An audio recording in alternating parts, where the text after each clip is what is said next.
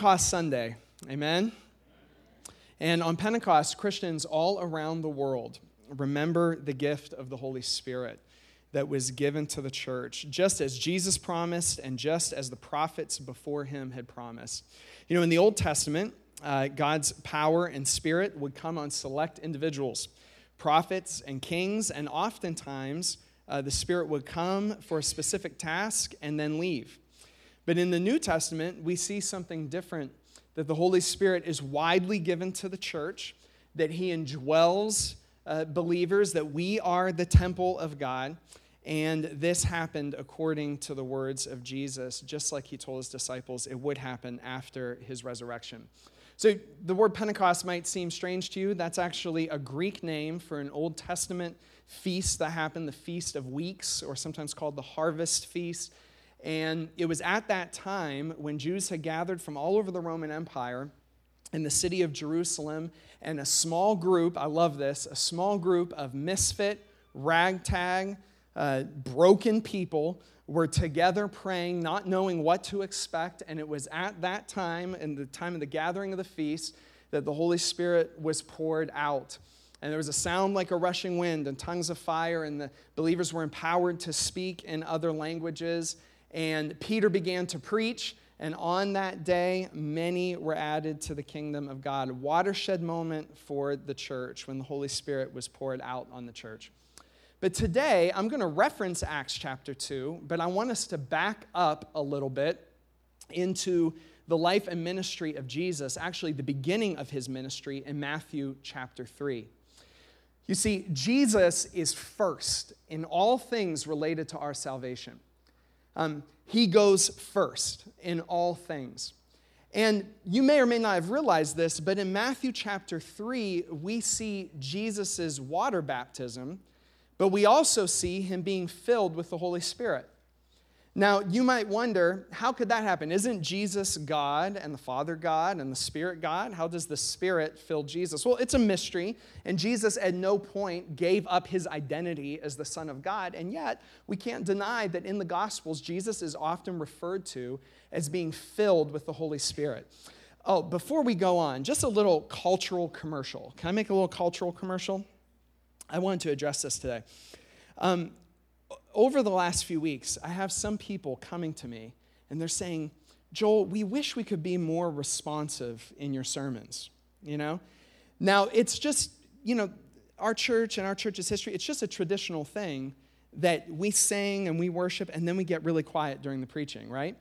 And there's nothing wrong with that at all. Nothing wrong with that. As a matter of fact, if that's, you know, what you prefer, then do that. I, I don't need you, you know, to validate me by being loud during my message, okay? So, so listen, I'm fine, okay? But on the other hand, some of you have been like, I wish I could say amen. Say it, all right? you can say it, okay? So that's a little bit of a shift for us. You know, sometimes, I know, you know, it may have been different for us, but sometimes Anthony has come up here and, and played behind me sometimes. You know, in the tradition of many churches, um, you know, Anthony's doing something he's really familiar with in church. It's kind of giving the congregation cues for knowing when to interact with the preacher. Now, if that's not interesting to you at all, that's fine, all right? But if that helps free you up a little bit um, to, you know, to do what you want to do, that's fine too. Are we good? I just wanted to address that openly. Okay.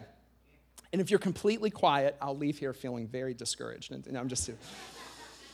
Okay.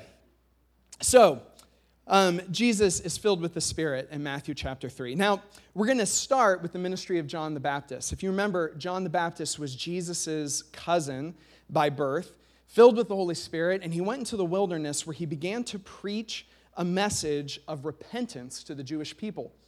And he began to baptize them. Now, baptize, baptizing was not something new in Judaism. It had been practiced as part of the Jewish faith, and it signified repentance. But he begins to baptize people in the Jordan River. Now, Matthew records some of the teaching of John the Baptist, Jesus' cousin, but I just want to point out to you Matthew 3 11. John the Baptist says this I baptize you with water for repentance, but after me comes one who is more powerful than I, whose sandals I am not worthy to carry. He will baptize you with the Holy Spirit and fire. Now, jump down to verse 13. Then Jesus came from Galilee to the Jordan to be baptized by John. But John tried to deter him, saying, I need to be baptized by you, and do you come to me? Jesus replied, Let it be so now. It is proper for us to do this to fulfill all righteousness. Then John consented. As soon as Jesus was baptized, he went up out of the water.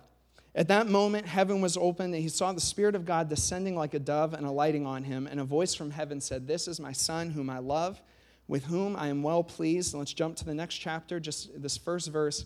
Then Jesus was led by the Spirit into the wilderness to be tempted by the devil.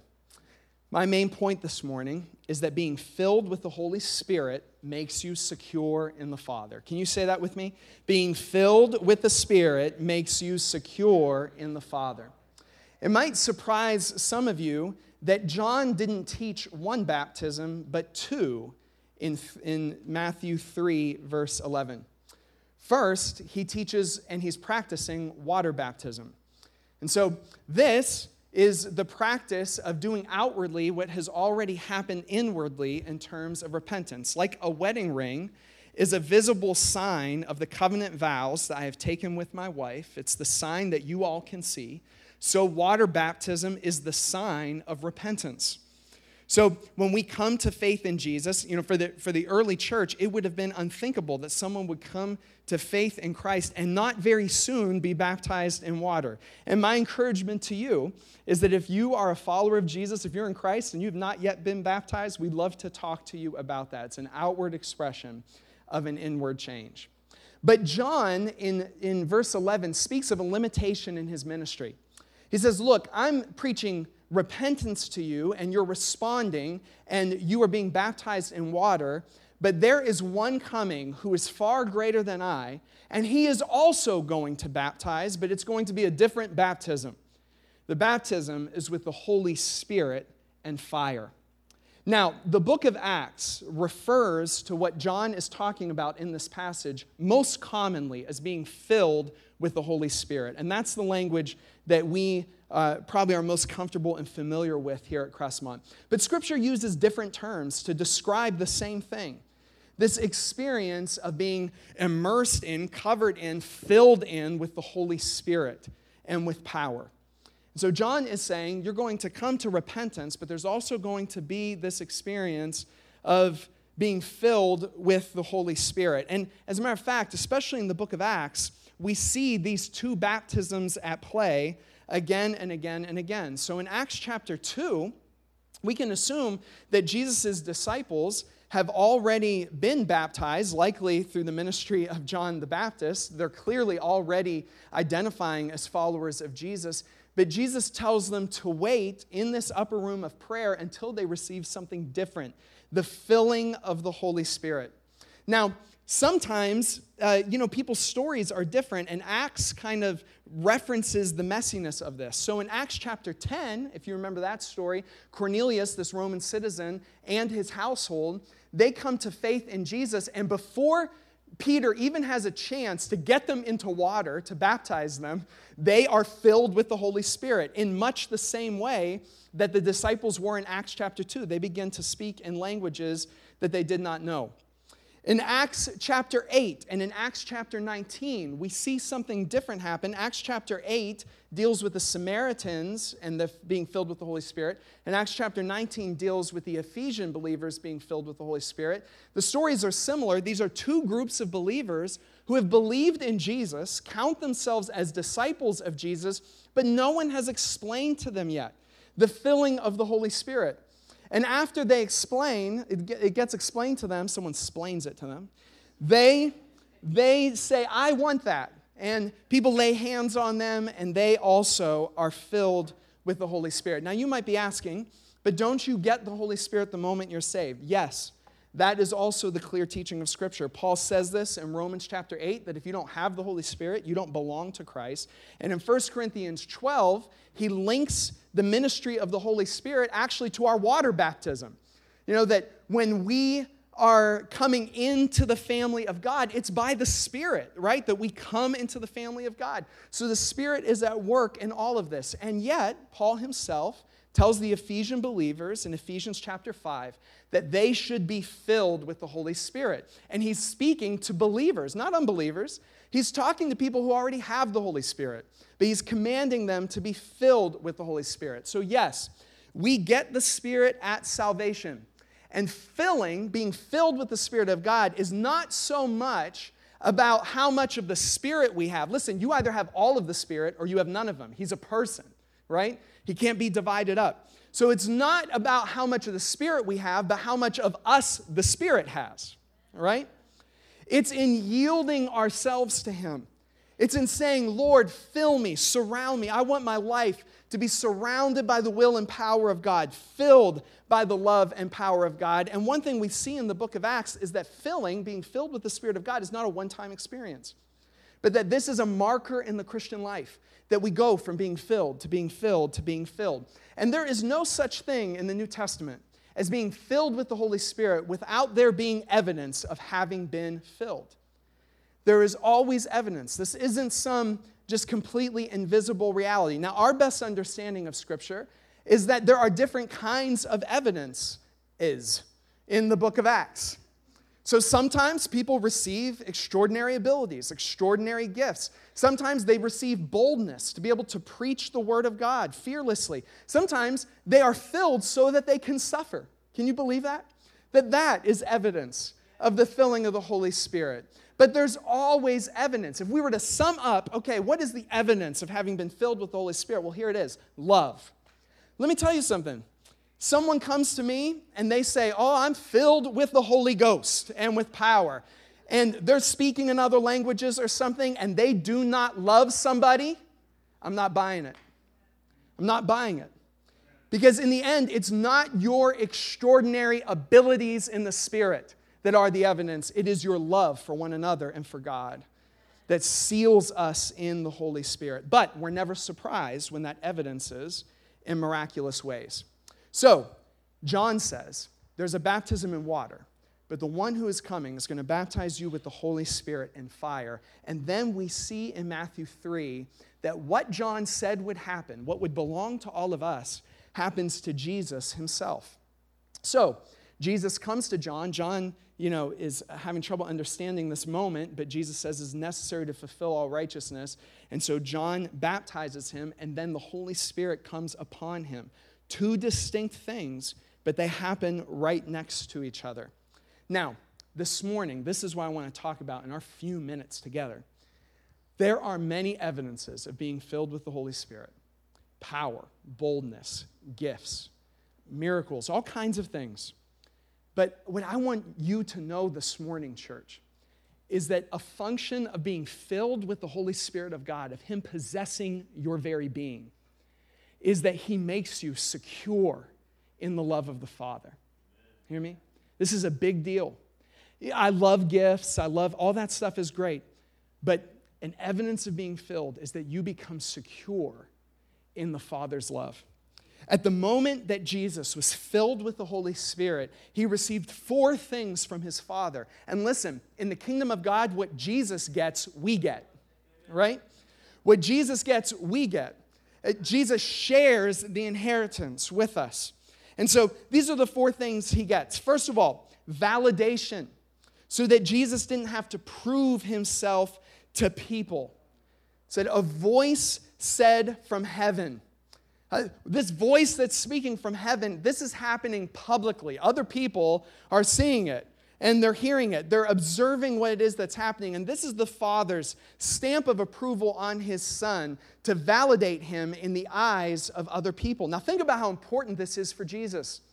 Because He's about to go into a ministry where His own family isn't going to believe Him, where His disciples are going to doubt Him, where people are going to say all kinds of horrible things about Him, eventually calling Him a blasphemer and it costing Him His very life. So, don't you think it's important? That before he heads into this ministry, that his father is giving him, that he receives validation from his father. Secondly, he receives identity. This is my son. You know, if we don't get our identity from a credible source, we will get our identity from other things. What people say about us, the environment that we're in, the successes or failures that we feel like we have. But here, the Father settles Jesus' identity. This is my son. My son, the Father says. He belongs to me. And this is Jesus' identity moving forward. Uh, Chelsea and I were out of town this last week and we got to catch up with some friends. And they were talking about how their oldest daughter was coming home uh, with an attitude they didn't like, that she was absorbing from the people around her, like a preteen daughter. And she was coming home with this. And I loved what my friend said. He said, I'm trying to teach her what a Williams is and what a Williams isn't. I, am trying to say, hey, that attitude that you're evidencing right now, it's not very Williams ish, Williams esque, Williams like. Right? It's not very Williams. It's not how we act. See, that's so good as a father because that's a father not just fighting for the behavior of his daughter, that's a father fighting for the identity of his daughter. And the two are related, but not the same thing. Fighting for the identity of his daughter. So here, Jesus receives his identity. Next, acceptance. This is my son in whom I, whom I love. So Jesus didn't have to make a place for himself. You know, you have to wonder does my life have a purpose? Or, you know, do I fit into the scheme of history? You know, he's accepted by his father right at the outset. And lastly, approval. This is my son in whom I am well pleased. So, validation has to do with proving ourselves to people, approval has to do with proving ourselves to God. And Jesus had to do neither because, as we have said before from this platform, as we've been in the Gospels, from the point of Jesus' baptism forward, he does his ministry not for the Father's approval, but from the Father's approval. He has the Father's approval immediately. He has it right at the beginning. It belongs to him. Validation, identity, acceptance, and approval, right here in the filling of the Spirit. Now, I find this significant because look at chapter 4, verse 1. After Jesus receives these things, validation, you can go back, Letha. After, after receiving these things, validation, identity, acceptance, and approval, you'll notice that what does he do? He goes on to his first ministry assignment, which is what? To go into the desert to be tempted by the devil. So, this is the reality of Jesus' life. This is the first of many hard assignments that are ahead of him, right? To be tempted by the devil when you're hungry and thirsty and alone is the first of many hard assignments that are coming. To keep speaking truth when people don't want to hear it. To keep healing and delivering when people are saying that's not the Holy Spirit doing it, that's demons. That happened to Jesus. To be misunderstood in front of the Sanhedrin, to be abandoned in the hours before his death, to hang on a cross for us, let me ask you, friends, how do you do that if you don't know that you are validated, that you have an identity in the Father's love, that you are accepted by your Father, and that you have the approval of your Father at the beginning? See, if you don't have that, you won't do anything else. Jesus would have left the mission. He was filled with the Holy Spirit. So Jesus received these things by the Spirit. Now, why is it that the filling of the Holy Spirit forged these things into the ministry of Jesus? Well, it's because one thing that the Holy Spirit does, I love Him for it. One thing that the Holy Spirit does is He brings to us the love of the Father. See, until we get filled with the Holy Spirit and power, the love of the Father is a concept, but it's not a reality. The love of the Father is something we theorize about, it's not something we live out of powerfully. But the Holy Spirit brings to us the very love of God, puts it deep into our physical body, into our souls, into everything that we are, so that we begin to live out of His love instead of other things. So, this is what Jesus did. He's living out of His identity, validation, acceptance, all of these things. Now, if Jesus, in his humanity, is 100% God, 100% man, but if in his humanity, he needed the validation, identity, acceptance, and approval of his Father, then I just want to suggest to you this morning that we do too, right? Listen, I really believe, church, that most of us in this room probably really want to serve God. I believe that. You know, speaking of this passage, I really bet that most of us in this room, that what we really want deep down inside in our in our spirits that have been made alive in Christ, what we want deep down inside is to be like Jesus in Matthew 4 1, to be able to go into the wilderness and kick some devil butt, right? I think that's what we want. I think in the deepest place of our hearts, we want to live that kind of lives. And yet, so many of us never get there. Instead of serving, we end up actually doing the opposite. We end up sinning. Our desires are good, but we end up failing all the time. You know, sometimes getting out of the house in the morning is so stressful, seriously. And some of it is because I'm so forgetful. There have been mornings, I'm ashamed to admit, I've had to drive back to my house two or three times because I forgot something, you know? And every time I'm going in and I'm getting angrier and angrier, like this is anybody's fault except for mine, right? Oh, I forgot my wallet. I forgot this book I need. I forgot, you know? Those mornings are terrible because we just want to get on with our day. Well, listen, that's what happens in our spiritual lives when we find ourselves spinning our wheels again and again and again, and we find ourselves in this place thinking that the problem is just us. Well, the problem is us, but there is a spirit who wants to empower his people to get us out the door on mission, right? That's what the Holy Spirit does, is he brings this to us. So we end up sinning instead of serving.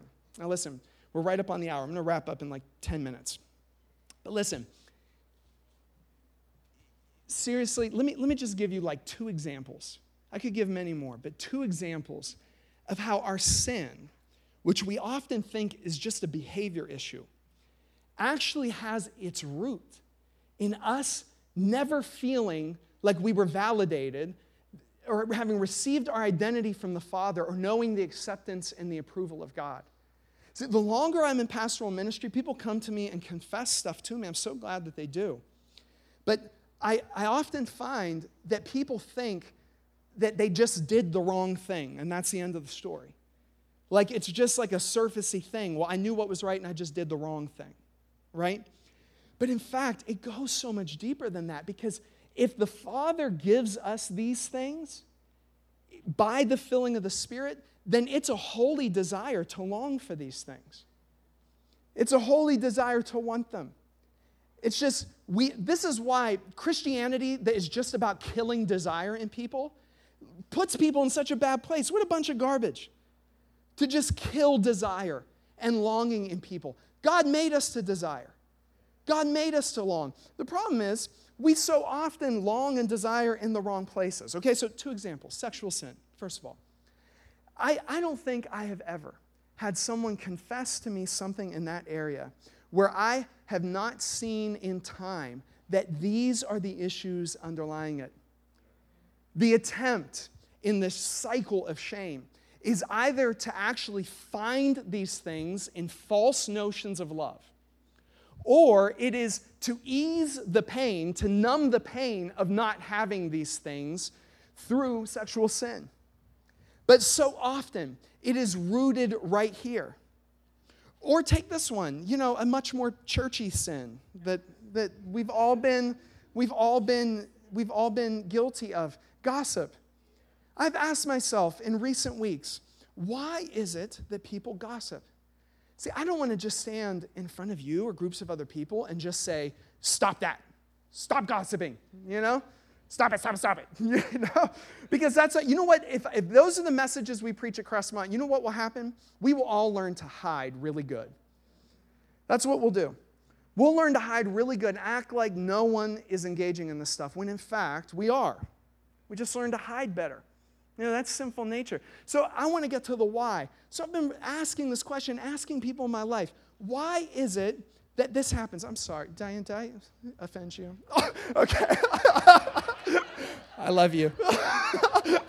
love you very much. Okay. Um, so, so listen. Um, I'm sorry.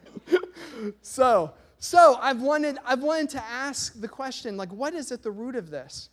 You know, why is it that people begin to criticize the way other people raise their children?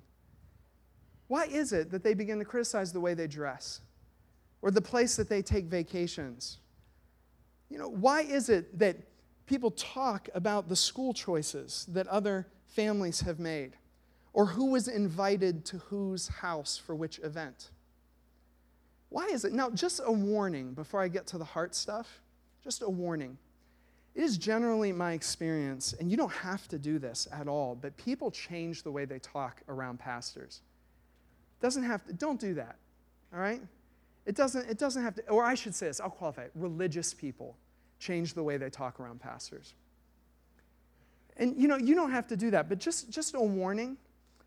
Um, and I mean this from a place of love that I often find that the people who talk about other people although they want to do their best to keep it quiet, it does reach the ears of everyone, including your church leaders. More than you know, you may have a reputation. That's the warning and the consequence of sin. But here is where this comes into play. See, I think that really gossip has its root in these issues validation, identity, acceptance, and approval. See, when I feel like I can shepherd information, that it's my role to take care of this information and get, make sure it gets to the right people that I choose, it increases my sense of self importance. What I'm looking for is validation. See, when in my language I put other people down to make myself look better, so often what I'm doing is looking for identity or acceptance. Or this, when I am right in my discernment about somebody else's weakness and I share it with another person without ever having the intention of dealing directly with the brother or sister that we are talking about, without ever having that intention because I'm too afraid or whatever. The fear is a sign that my identity, acceptance, and approval are not in the love of the Father. Now, do you see how good this is for our holiness church? Because do you see, God doesn't just want to fill you with fire so that you can be on mission for the world so that He can use you. He wants to fill you with fire to first deal with all of those insecurities. Do you hear me? Sister, brother, He's not just telling you to stop it, He's saying, let me fill those holes in your life. Let me fill those insecurities. Let me give you an identity. Let me tell you that you are accepted and that I approve you because Jesus died on the cross. That's your approval. That's your identity. That's your acceptance. And I have found, for me at least, I'm not perfect at all, I need more and more filling. But I found that the more I get filled with the Holy Spirit, the less I engage in talking in ways that hurt other people. So, what do we do if the worship team could come forward or a couple musicians? What do we do? Well, here's what we do we seek in the right place. Everyone say that seek in the right place. Now, listen, humans are natural seekers. Do you know this? Like, we're born seeking. Like my daughter Isla is just over two weeks old and she knows how to seek for food, right? She came out that way. Kids, kids are some of the best seekers. Yesterday, my son came to me. We had just gotten back from General Council and he came to me and he said, Hey, can I play video games today? Well, it was a nice day. I knew there were friends around. We were outside working and I just decided it wasn't a day for that. So I said, No, we're not going to play video games today. He said, I'm bored. I would say, It's good for you. That's my answer. And I was like, hey, because sometimes some of their best stuff comes out of that, right? And so I said, We're not going to play video games today. Do you know what he did? And I was so annoyed, and I'm thinking to myself, This is what I love about kids, you know, all at the same time. He comes to me like five minutes later, Hey, I was thinking, he starts his sentences with, Well, like he's reasoning with me. Well, I was wondering, do you think we could play video games for just half an hour? I was like, I said, son, I gave you an answer, right? An hour goes by, he comes back. Hey, how are you feeling now about video games? I said, and I'm getting increasingly irritated each time. I said, We already talked about this. I gave you an answer. So he came back a fourth time He's going to be like such an incredible intercessor, Steve, you know? He comes at me a fourth time and he says to me, he says to me, hey, could we leave this decision, this is what he said, could we leave this decision up to mom? Do you think? I said, I said no. So listen, I dealt with that. I mean, I had to talk to him about it, but I love that he knows how to seek intuitively. As a matter of fact, if you have stopped seeking and longing and the desiring as a human being, it means one of two things has happened. First of all, you are in a state of despair. We talked a lot about hope in the last few weeks. And when we start despairing, we also stop seeking and longing. And it's the role of the Holy Spirit in that time to begin to minister hope to us, even in the worst places of our despair. And I just want to encourage you this morning if you are too despairing to hope, you just sit with Jesus where you are. And you will see that in time, hope will come. Hope will come. Might not clean everything up, but hope will come in the midst of that place. That's what I believe about Jesus.